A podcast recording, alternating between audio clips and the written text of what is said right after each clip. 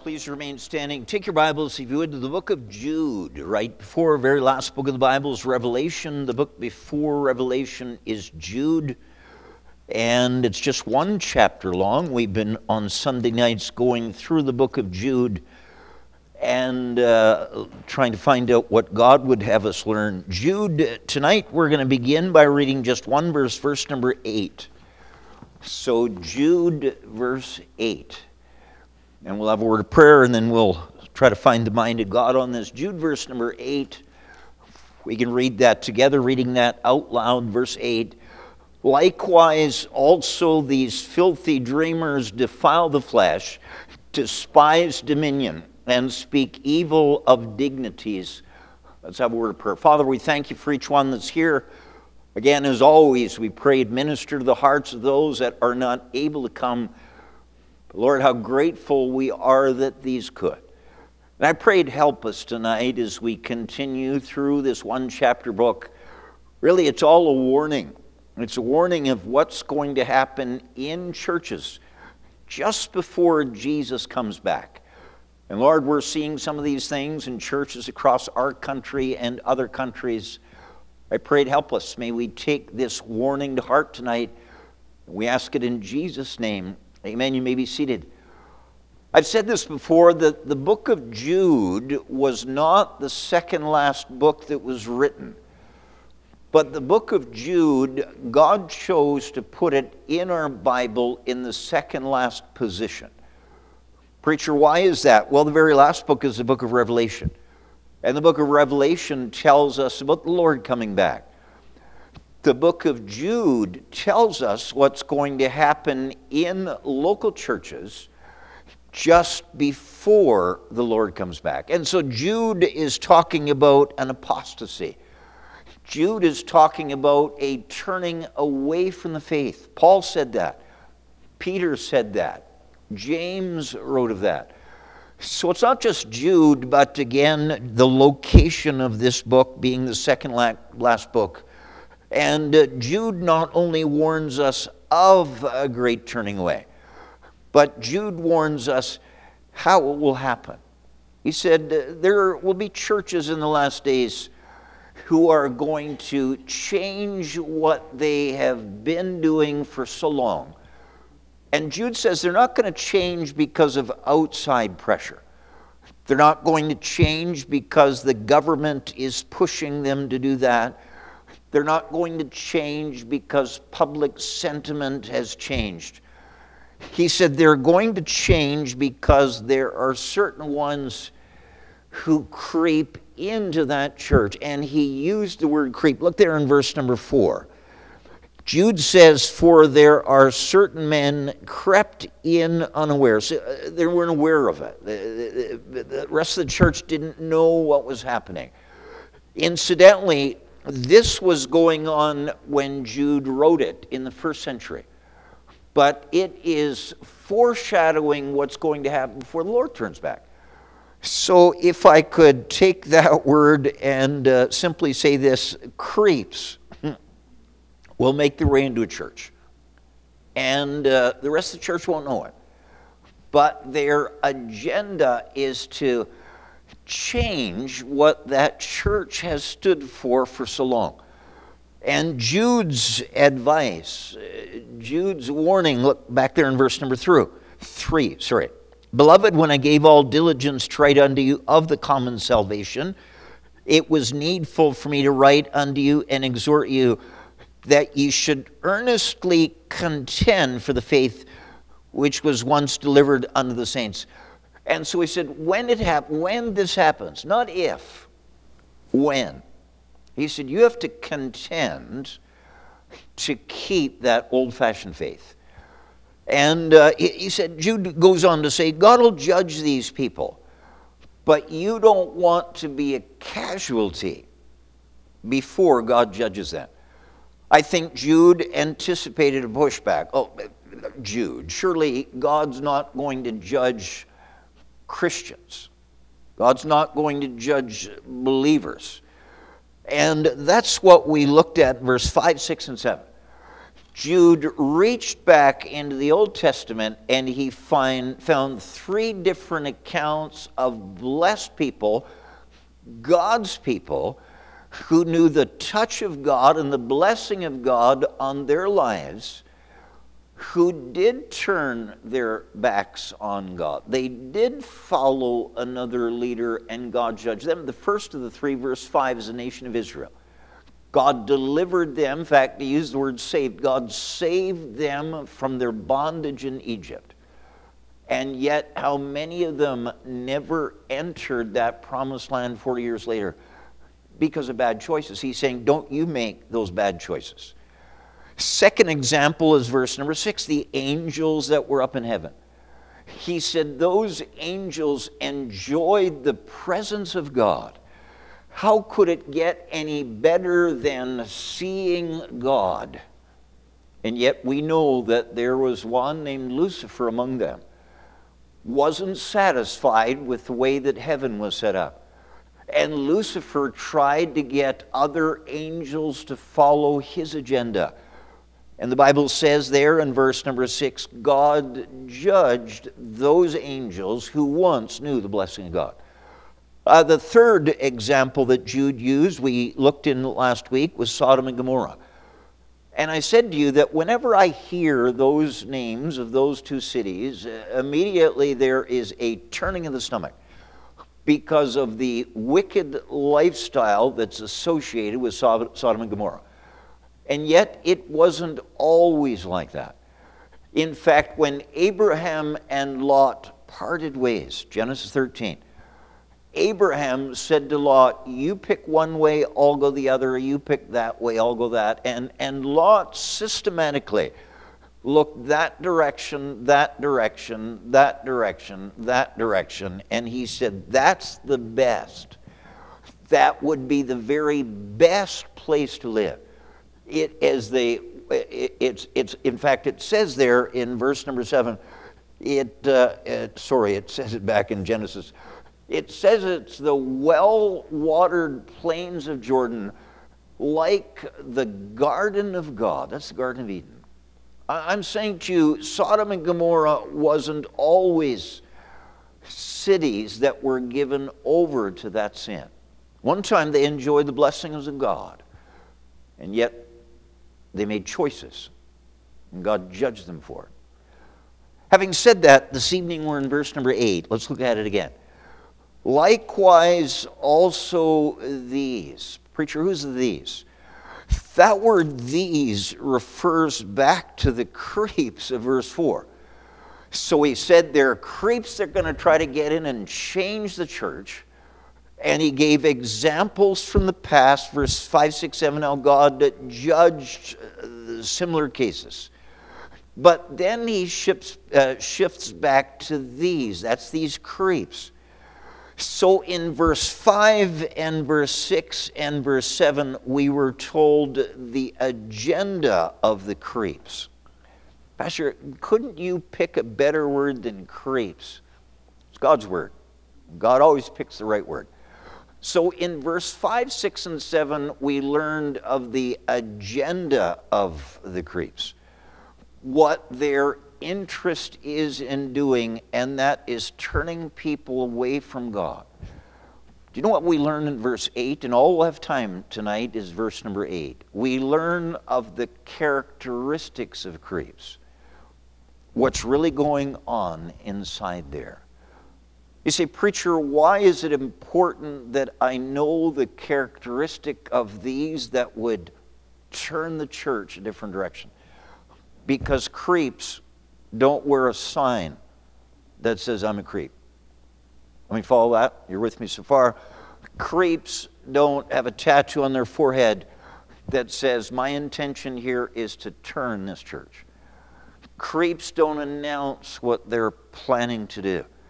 So, Jude, knowing that creeps would try to creep into every church and change it, but that they wouldn't openly advertise what they're planning to do.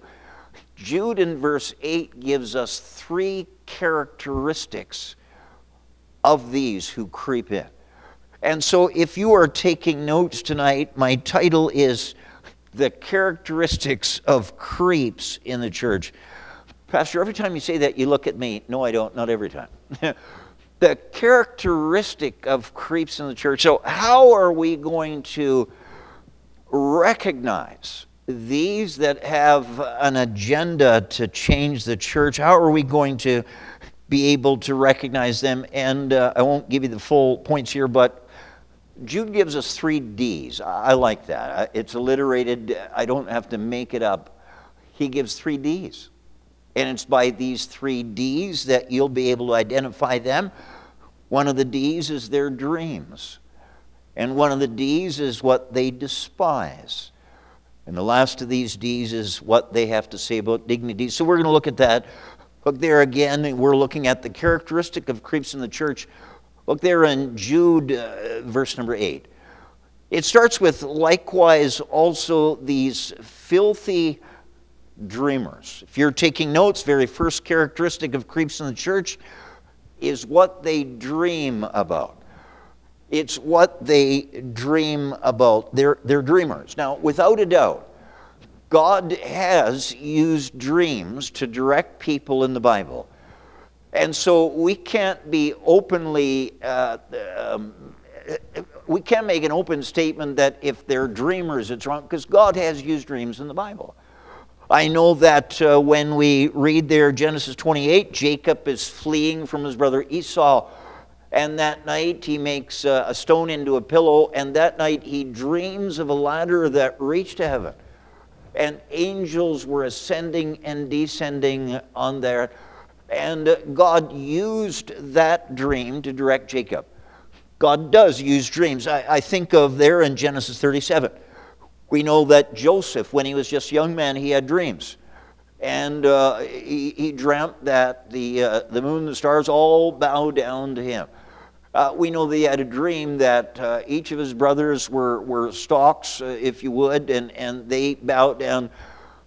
God gave Joseph some dreams, and I think God did that to give Joseph confidence later when he was imprisoned that God still had plans for him. I'm saying God has used dreams. When we get there to Genesis chapter 40, we know that when Joseph was in prison in Egypt, the, the butler and the baker each had a dream. How many kind of remember sort of? And God used those dreams in order to elevate that man, Joseph, to second in command. Gideon was called of God to deliver Israel from the Midianites. Those Midianites had oppressed Israel for seven years. God called Gideon to deliver them. And Gideon was just struggling with his calling. God used dreams to convince Gideon that he was God's choice. I'm saying God has in the Bible used dreams. I think of Daniel uh, in the book of Daniel, chapter 1 and 2 and 4 and 5. Uh, there were a number of people that had dreams, most times kings. Kings had dreams. And if you remember that great image, we still today look back on that dream of that image because it gave us a picture of the nations and the world leaders that would rule in history. God uses dreams. Uh, when Joseph was married to Mary, and when Mary gave birth to Jesus Christ, it was by way of a dream that God told Joseph, Take your family and get out of here. You are at risk. Shortly after, God used another dream to tell Joseph it was safe to go back. I'm saying to you that through the scriptures, God has used dreams. Now, we need to be careful about people that dream now because the Bible is now complete and the Bible is, is now a finished book. So be careful about somebody that tells you that God gave them a dream. When, when, when somebody says that in their bedroom they saw a 900 foot Jesus, quite a tall bedroom, no doubt you had.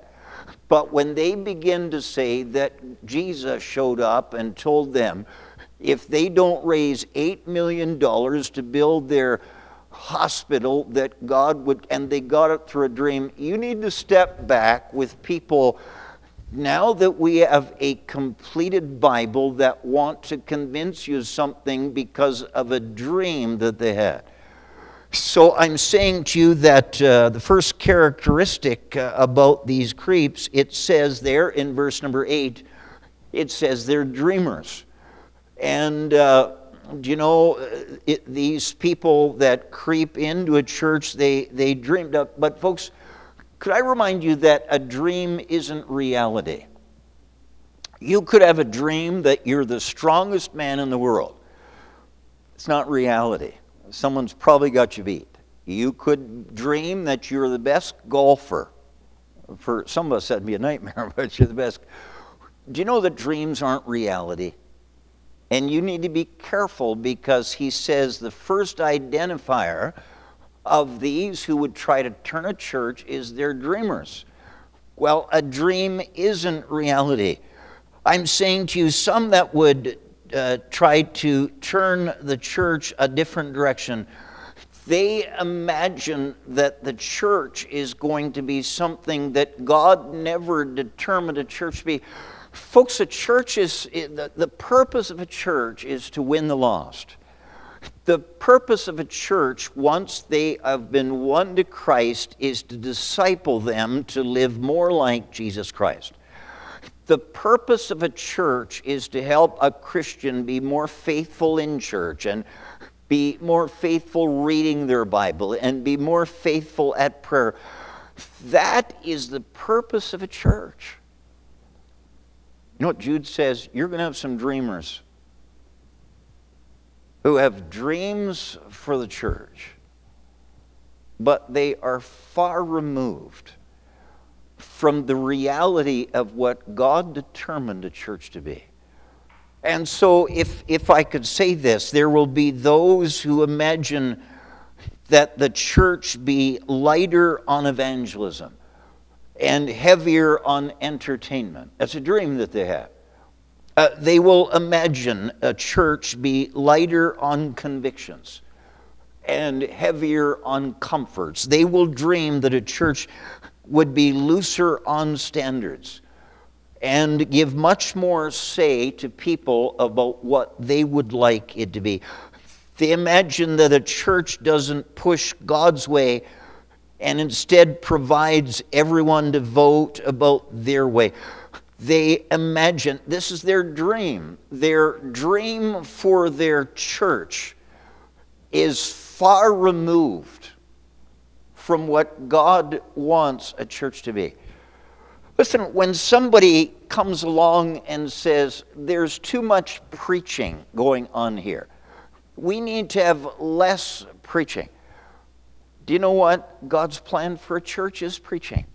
The Bible says, by the foolishness of preaching, not foolish preaching, but by the foolishness of preaching, God has chosen to save some. And, and so when someone comes along and says, you know what, I'm, I, am i am really hoping that our church, that's a dream, but it's a dream to turn the church. Uh, when someone comes along and say, you know what, uh, I, I'm looking today where we no longer have altar calls. But that's a dream that's contrary to the Word of God and to the will of God. I'm looking for a day when we're not pushed so hard to read our Bible. I'm looking for a day when we're no longer pressed to take, this, uh, take the gospel out to sinners. Jude is saying here the very first identifier spitting is, uh, is their dreamers. But they're wanting something in the church that God never designed a church to be. Not only does it say that they are dreamers, but I want you to notice the word before dreamers. Likewise, also these filthy dreamers. Now, I'm going to be careful with what I say, but not so careful that you miss it. Folks, there are some people that are so connected at the hip to the world that everything that the world pushes down the tube, that's a television, they take it in. They embrace it. Folks, this world is pushing filthy This world is pushing ungodly. This world is pushing unfaithfulness between a husband and wife. This world is pushing pornography. This world is pushing infidelity. This world is pushing all of those things.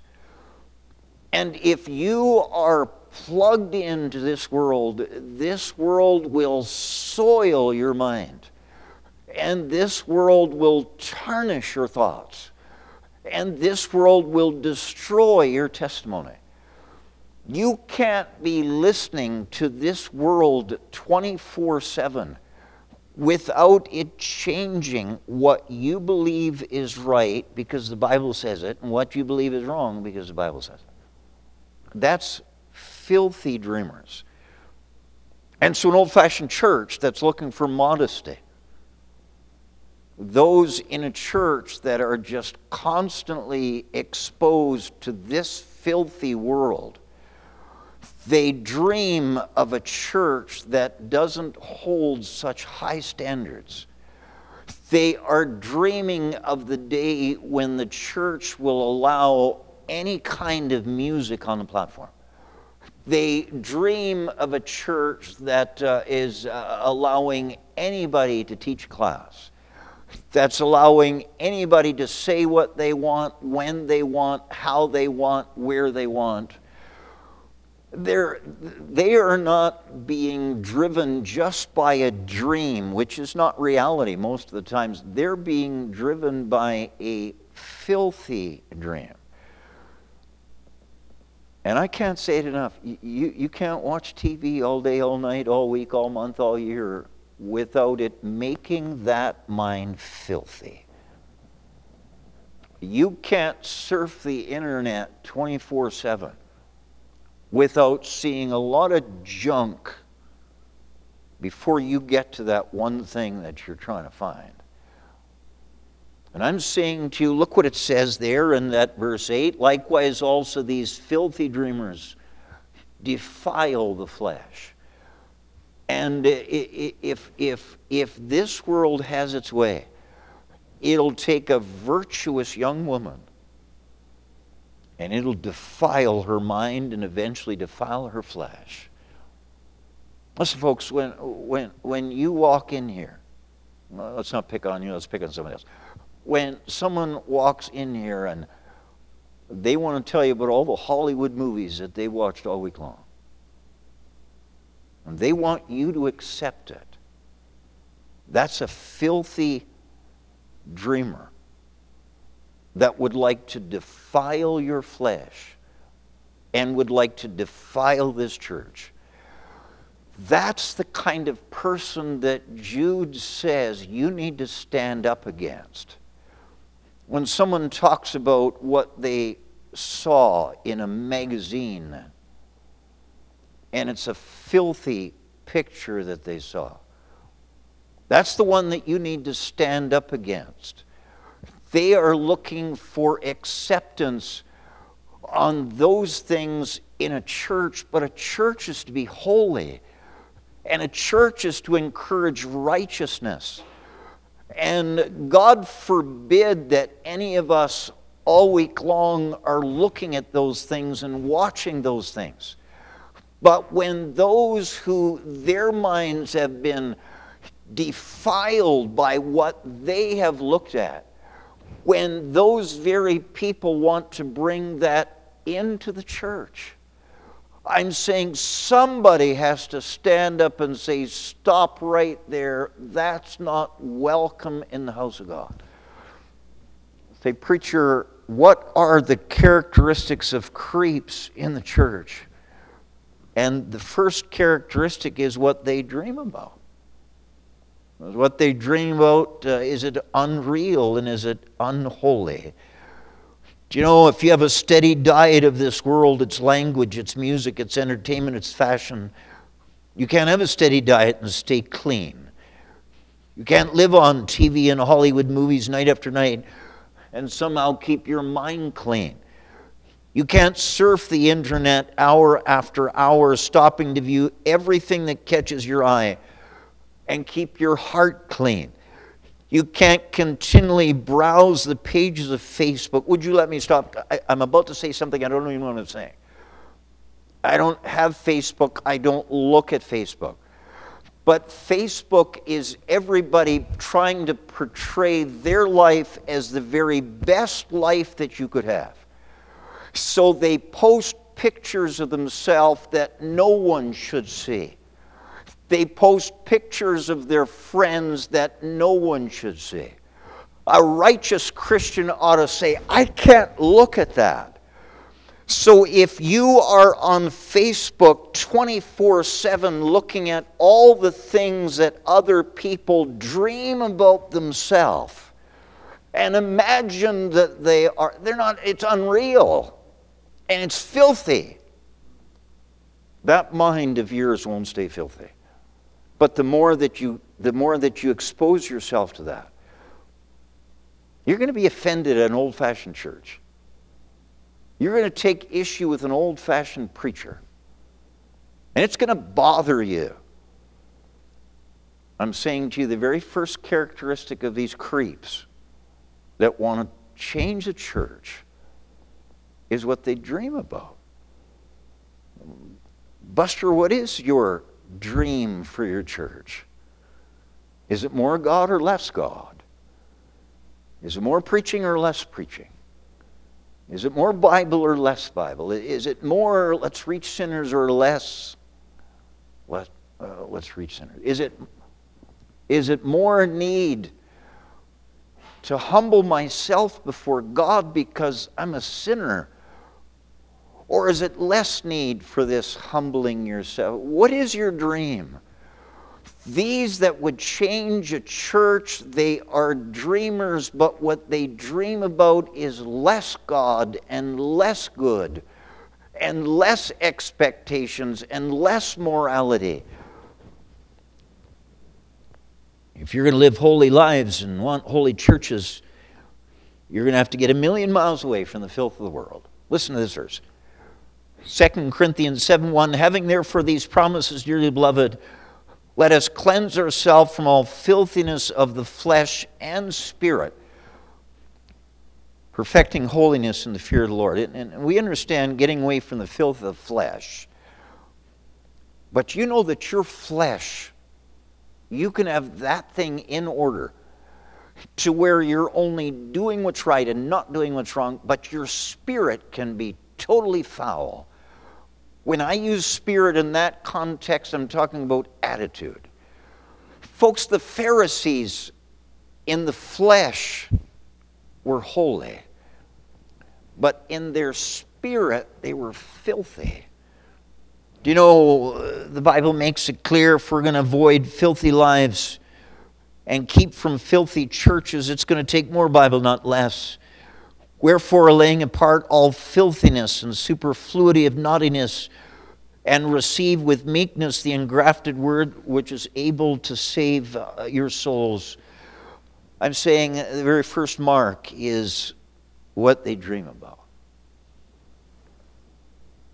Jude says it's their dreams that indicate their direction. Could I give you a number of examples of how filthy dreamers are going to try to hurt you? A man opens a small business intending to make a good living and still be a good Christian. And he begins to hire some people to work in his business, even some Christian workers, but he is shocked by their language, shocked by their conversation and he tells his wife how stunned he is by the fact that they drink and they cuss and they have carnal attitudes. But in time, they begin to wear on his mind. So he seems, uh, sees them as a really nice bunch of guys. They're not nice at all, they're filthy. And you might, because of your job, have to work beside them but it's what you do after the hours of your job. If you then still chum up with filthy coworkers, it's going to destroy you. And so a man, he his attitude changes, and soon he's joining them after work for a few drinks with them, and he's laughing at their dirty stories. He's less critical of those men that are cheating on their wife from time to time. But you know, as his mind is being soiled by filthy dreamers, he gets offended at his preacher, who's always preaching on holiness and holy living and holy thinking, to the point where he decides, you know, I, would better go to another church. Why? You liked this church a year ago. Why is it that you're looking for another church? Well, I couldn't invite my closest friends to a church like this because if they heard what the pastor preached against, those weren't your closest friends a year ago. And you liked holy preaching a year ago. Folks, that's what that's what the influence of filthy dreamers can do to a good Christian. I give you another example. A, a, a young man from a Christian home. He's been raised to, to believe that drinking is wrong and smoking is wrong and dirty movies watching is wrong. And he graduates from Christian school and he heads off to college. He's determined in college he's going to be true to his faith, witness for Christ. But what he didn't count on was a dormitory that's filled with filthy people who are going to push their lifestyle. He tries to say something for Christ and they make fun of him. And every time he tries to open up his Bible and read, if he was opening up a pornographic magazine and looking through it, they'd cheer him on and say, Let me see what you're looking at. But when he opens up a Bible, they make fun of him. To the point where he doesn't, doesn't open up his Bible. To the point where he doesn't talk about Jesus anymore. Listen, they don't, they don't care if he becomes an electrician they don't care if he becomes a neurosurgeon. They don't care if he becomes a doctor or a lawyer. As long as they can make him filthy like they're filthy, they're content. And it's not long before he doesn't have a testimony at all. Let's pick on a young lady Young lady grows up in church. She's faithful in church, has a ministry, participates in much, sings, plays an instrument. And she marries a young man who wants to serve the Lord. But he can't support her with his part time job. So his wife goes off to work. But at her worldly job, she's surrounded by other women who nonstop talk about the movies that they watch. They giggle about the flings and affairs that they're having. They brag to her about their drunken escapades on the weekends. And they press this young Christian lady to join them. At first, she resists. All they do is ridicule her. She begins to covet their acceptance and she finds herself willing to do anything so that they will befriend her. She thinks, I'll just lose a little ground. Before she knows it, she has fallen off a cliff. I'm saying to you, in a church, when you find that there are people who long for this church not to be so much Bible and so much prayer and so much God and so much soul winning and so much dedication because they, they dream of it loosening up and being a little more welcome to the world. You've got to creep. I give you a second thing. Say, Pastor, we're not getting very fast, very far. Well, we're getting to the verse. Jude, verse 8. He said the first thing, they'll be filthy dreamers. And if you let them have their way, they will not only defile their flesh and your flesh, they'll defile the whole church. Look at the second description despise dominion. That second D is despise. So the question, next question, you've written down what they dream about. Second question is who they despise. Do you know to despise it means to condemn? To despise means to hate, it means to disdain, it means to have extreme malice for. To despise is the lowest opinion of someone or something. To despise is to be extremely irritated by. Okay, so it says they despise. They hate something. Or they hate someone. What do they despise? Well, look at the verse, verse 8. It says, despise dominion. That word dominion, it speaks of someone in authority. That word dominion is one who governs and one who controls. Now, you and I know that the ultimate dominion is the Lord Jesus Christ. The ultimate control in our lives ought to be Jesus and His Word. But on this earth, the one in the place of dominion, God has put some people in leadership positions. So, in a home, it's the head of the home, it's the man of the home. That's the dominion in the home in a church, it's, it's a pastor and it's other leaders in that church. Uh, in a country, it's the prime minister and it's the premiers and it's the mayors. Uh, I, am saying you at a job, it's the boss. Do you know the second characteristic of, uh, of a creep in a church? They despise dominion.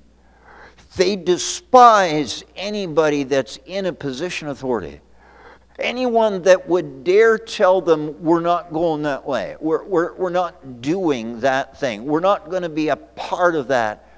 When you find somebody that despises somebody that's in authority, be it the home, be it the church, be it the country, be it the works. You say, well, preacher, my, my job isn't the very, listen, as long as that employer has hired you, he deserves the respect that he has. He deserves some respect, and you say, I despise him.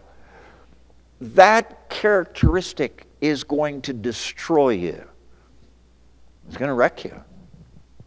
The second way characteristic of a creep in a church, they just despise authority. They despise it. Do you know that uh, if you haven't written down, the second characteristic is who do they despise? Do you know the second identifier of a creeper in a church is who they despise? It, it, it's their attitude toward leadership. And they'll not submit to this place of Scripture. They'll not submit to those that preach and teach the Scripture. And their hate for any control over their lives drives them in opposition. You know, creeps in a church will view anyone in a position of authority as the enemy.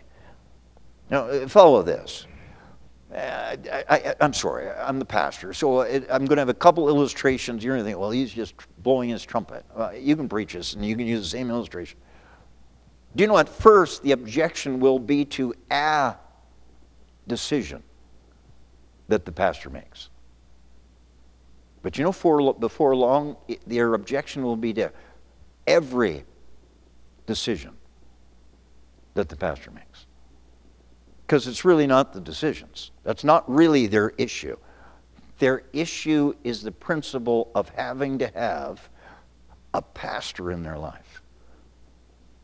So they're throwing off authority. They don't want authority. And you could say, well, What's your problem with that? They don't have a problem with that. They have a problem with him.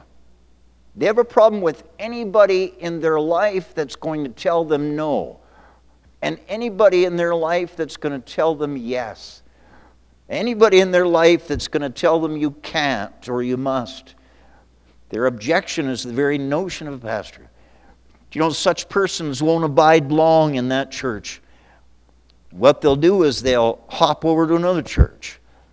And you know, at first, here's what they'll say Man, now, I'm sure glad we're not under that pastor because this pastor's great.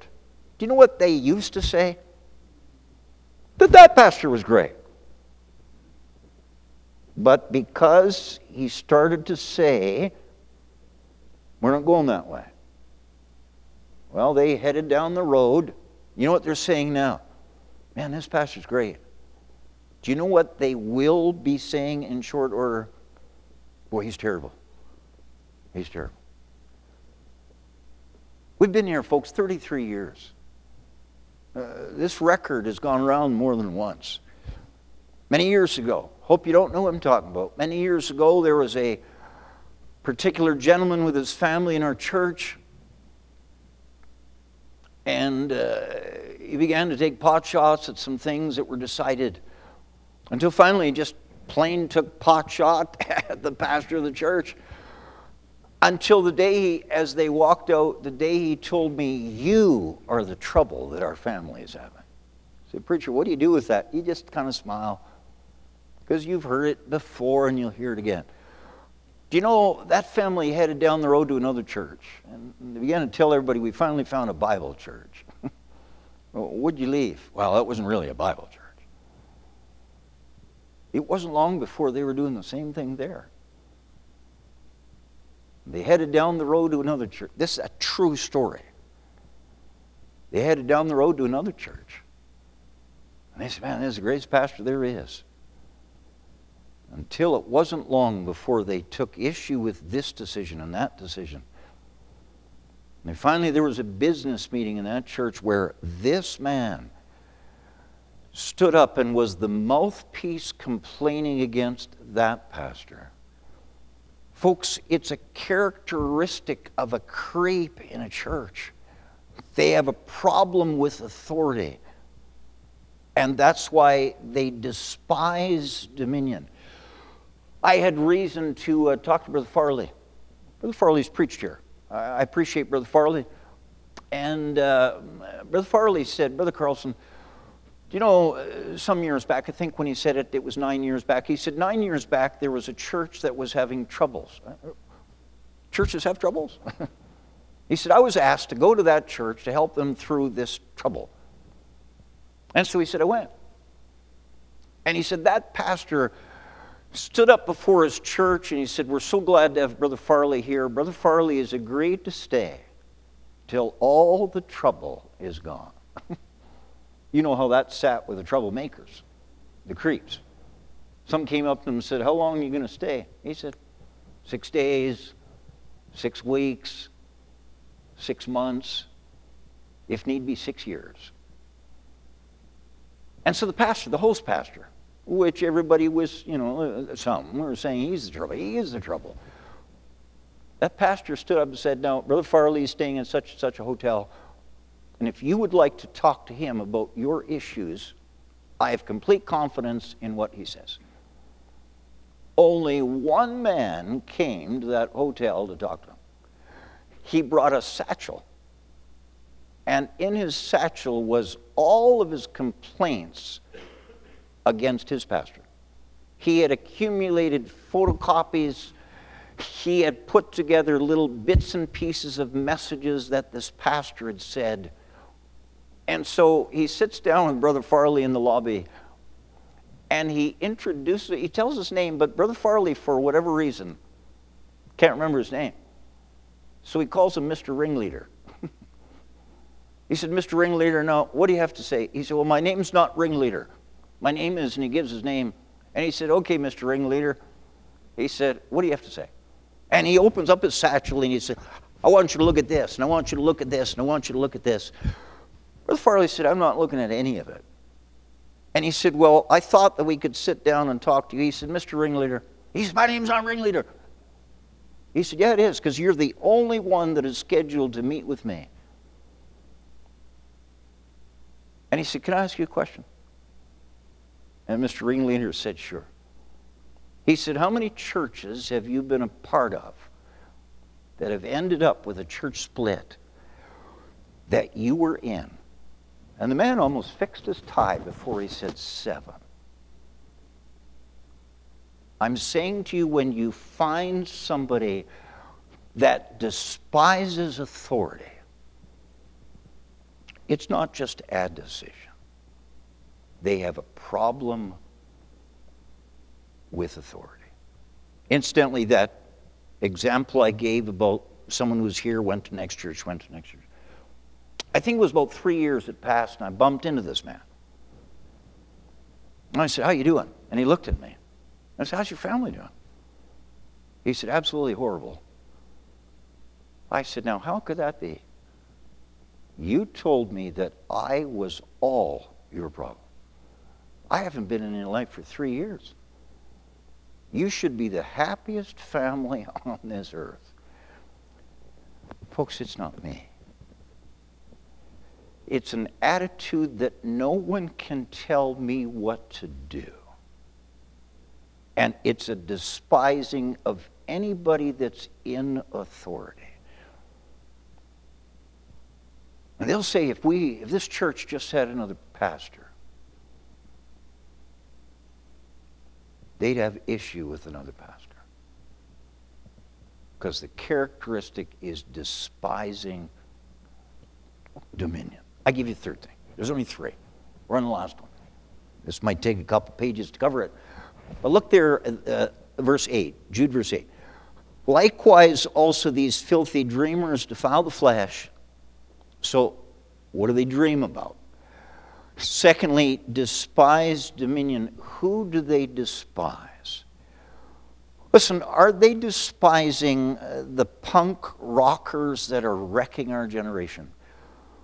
Are they despising the pornography companies that are making billions while destroying the minds of people?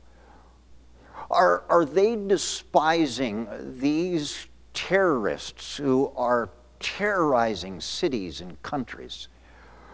If they were despising that crowd of wicked people, we might be able to stand back and say, well, good on them. They're not despising wickedness. They're despising authority that's trying to uphold righteousness. So eh, that was the second one. Third one. Third one. And speak evil of dignities. Now, you know what? I have to be honest, before this week studying this thing, I really couldn't see much of a difference between despise dominion and speak evil of dignities. Because it seems that dominion and a dignitary is somebody that's recognized as being a leader by their experience, by their ability. But there is a difference between despised dominions and speak evil of dignities. Pastor, what is that? When they despise dominions, that's, that, that can be contained in your heart. Uh, folks, you can look at somebody and say, well, that's a great Christian. I, I, you don't know what's in their heart, uh, just like you don't know what's in my heart. There are people that in their heart have a hatred, but they're smart enough to keep it in their heart. You know what happens in the third step? Is they speak evil of dignities. Now it's no longer contained in their heart. Now it's coming out of their mouth. When you find a young person that has come to the place where they are openly speaking evil of their parents, we're now quite a bit down the pathway of trouble. When you find somebody in a church that no longer is guarding their hatred about somebody in authority, but now they are openly speaking about the hatred that they have for authority. Boy, that's the third step. You might not have caught them at the second step because that can be hidden in the heart. By the time they're open about it, by the time that they mince no words and talk about it, I'm saying that the third characteristic is uh, what they say about dignities. Uh, Bible says, honor thy father and thy mother, that thy days may be long upon the earth. What is it that you say about your parents? What comes out of your mouth about your parents? Let's put it on a church. What is it that you say about your pastor, about your youth director, about the Sunday? What, what is it that you say about those that are in authority? Here it says they speak evil.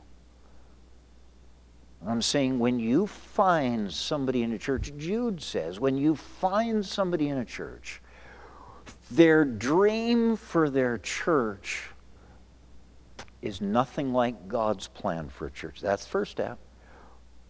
In their heart is just a hatred for anyone in authority. That's the second step. But he said, third, when they have now reached beyond a guarded hatred, and they're just open. I hate that guy. I hate that woman. I despise them. That's now the third step. When somebody has come to that place, you know what? They're a creep. They're going to destroy what you've got. And so, third thing, third question is what they say about dignities. You know, it doesn't take a rocket scientist to find fault with people, especially people that are out front and transparent. But creeps don't need a reason. They don't even need a clear error. They don't need proof of a fault. They just find fault and think it's virtuous to point such things out.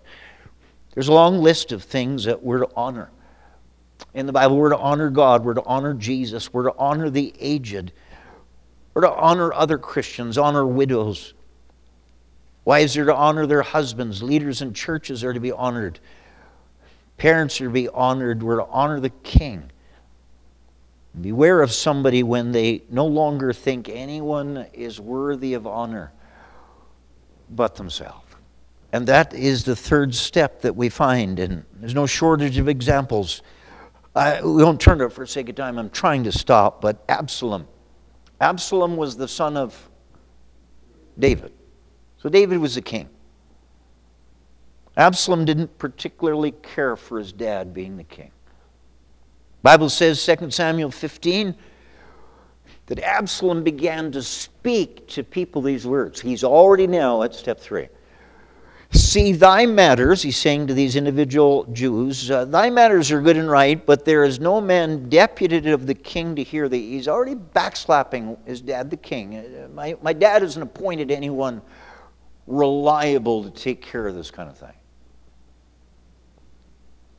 Absalom said, Moreover, Oh, that I were a judge in the land, that every man which hath any suitor cause might come unto me, and I would do him justice. And on this manner did Absalom to all Israel that came to the king for judgment. So Absalom stole the hearts of the men of Israel. Mark it down. Creeps will always tell you that they could run things better. Korah Korah walked up to Moses and said, You take too much upon you.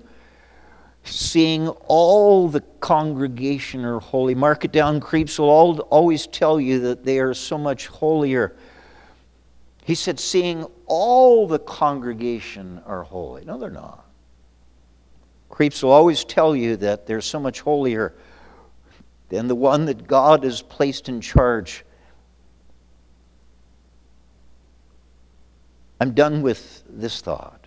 Look there in number 16. You let go of Jude. Number 16. Uh, we're trying to look tonight. As a preacher, Jude is warning about those that would creep into a church to change it. But if they're not going to wear a badge that says, I'm a creep, if they're not going to announce publicly, I've come to change, how will we know them? First of all, uh, find what they dream about. What's their dream? What's their dream for church? What's their dream for home? What's their dream for life? Is it more God or less God? More Bible or less Bible? More holiness or less holiness? Second question, question who do they despise? They despise the ones that are trying to get you closer to God,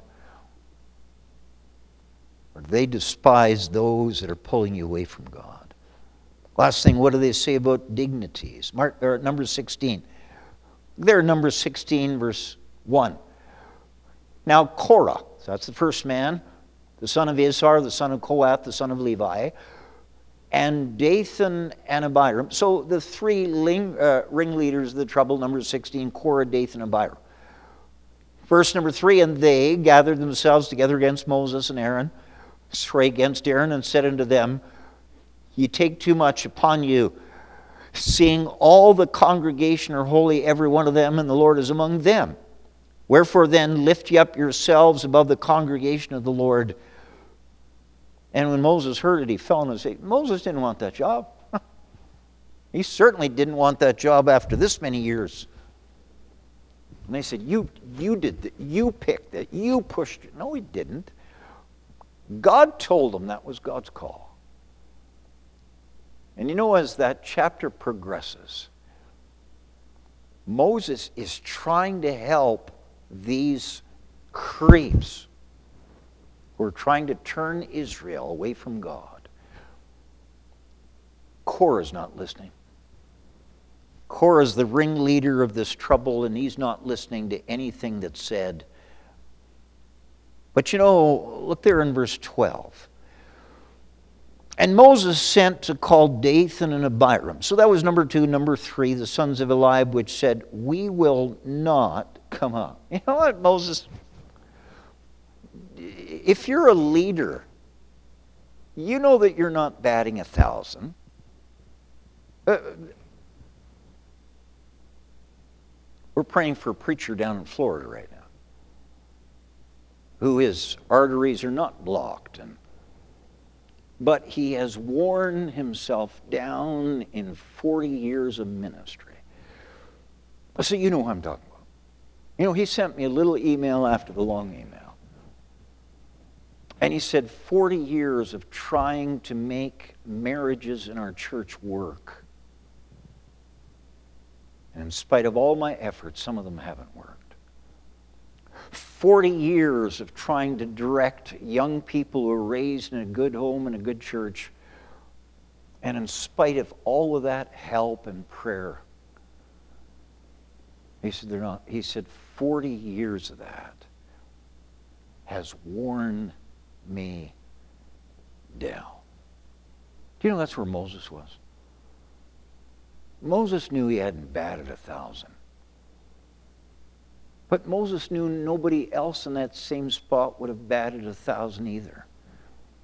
So when he approached Korah and said, Come on, Korah, God's already put you in a, in a position of a Levite. Aren't you thankful?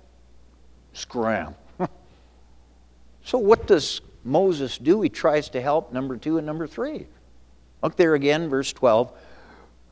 And Moses sent to call Dathan and Abiram, the sons of Eliab, which said, We will not come up. All he's trying to do is help them. And you know, you can be the best Sunday school the teacher, the best preacher, the best evangelist, and you won't bat a thousand either but something in your heart just wants to try one more time. He couldn't help Korah because Korah didn't want help. He couldn't help Dathan and Abiram because they didn't want help. And so you know what? He finally goes to the nation of Israel. And he says, These three men they have their own agenda for this nation. It's not God's. You need to back away from these three men and their families. And you know what? The nation of Israel, bless their heart, they listened.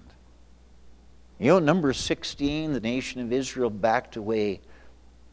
If you're there in Numbers 16, verse 31, and it came to pass as he, Moses, had made an end of speaking all these words, that the ground clave asunder that was under them, and the earth opened her mouth and swallowed them up, and their houses and all the men uh, that appertained unto Korah, and all their goods, they and all that appertained to them went down alive into the pit, and the earth closed upon them, and they perished from among the congregation.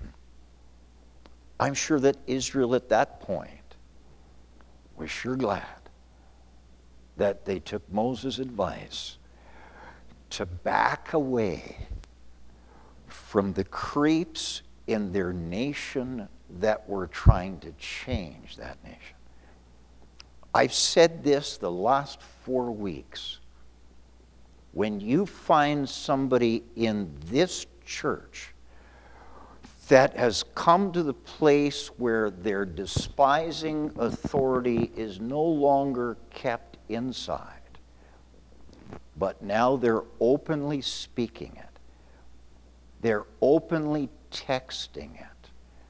They're openly Facebooking it. They're openly, whatever other social media is out there. As soon as they're openly doing that, they have now reached the third stage of a creep. It's time to back away. If somebody says to you, you know what, there's too much preaching, it's time to back away from that person. Pastor, I'm just trying to be your, their friend. You are going to destroy. Listen, if the people had stuck right close to Korah, Dathan, and Abiram, they would have gone down into that hole with them. When you detect that somebody now is openly speaking evil of dignities, it's time to back away. It's time to cut it off. It's time to say no more. It's time to say, you know, I'm thankful for God. I'm thankful for salvation. I'm thankful for my church. I'm thankful for my pastor, though he doesn't bat a thousand. I'm thankful for my youth director, he doesn't bat a thousand. I'm thankful for my Sunday school teachers, they don't bat a thousand.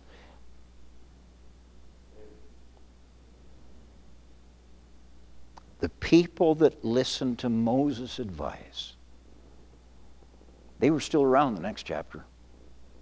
They were still around two, three, four, five, six chapters.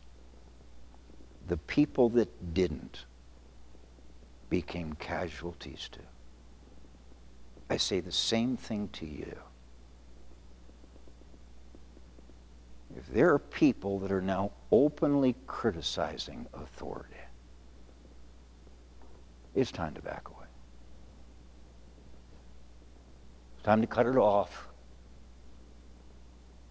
It's time to block it. It's time to dismember yourself from that little circle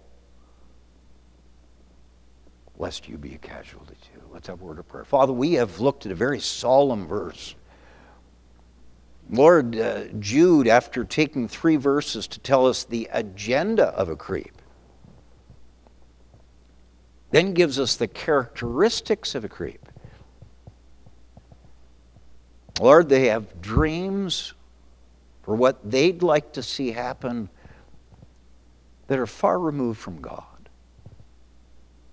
In their heart, they despise anybody in authority. And they're going to finally come to the place where they will openly speak evil of dignities. And Jude said, when it happens, stand up against it in order to salvage the church that God's given you. Lord, would you help us?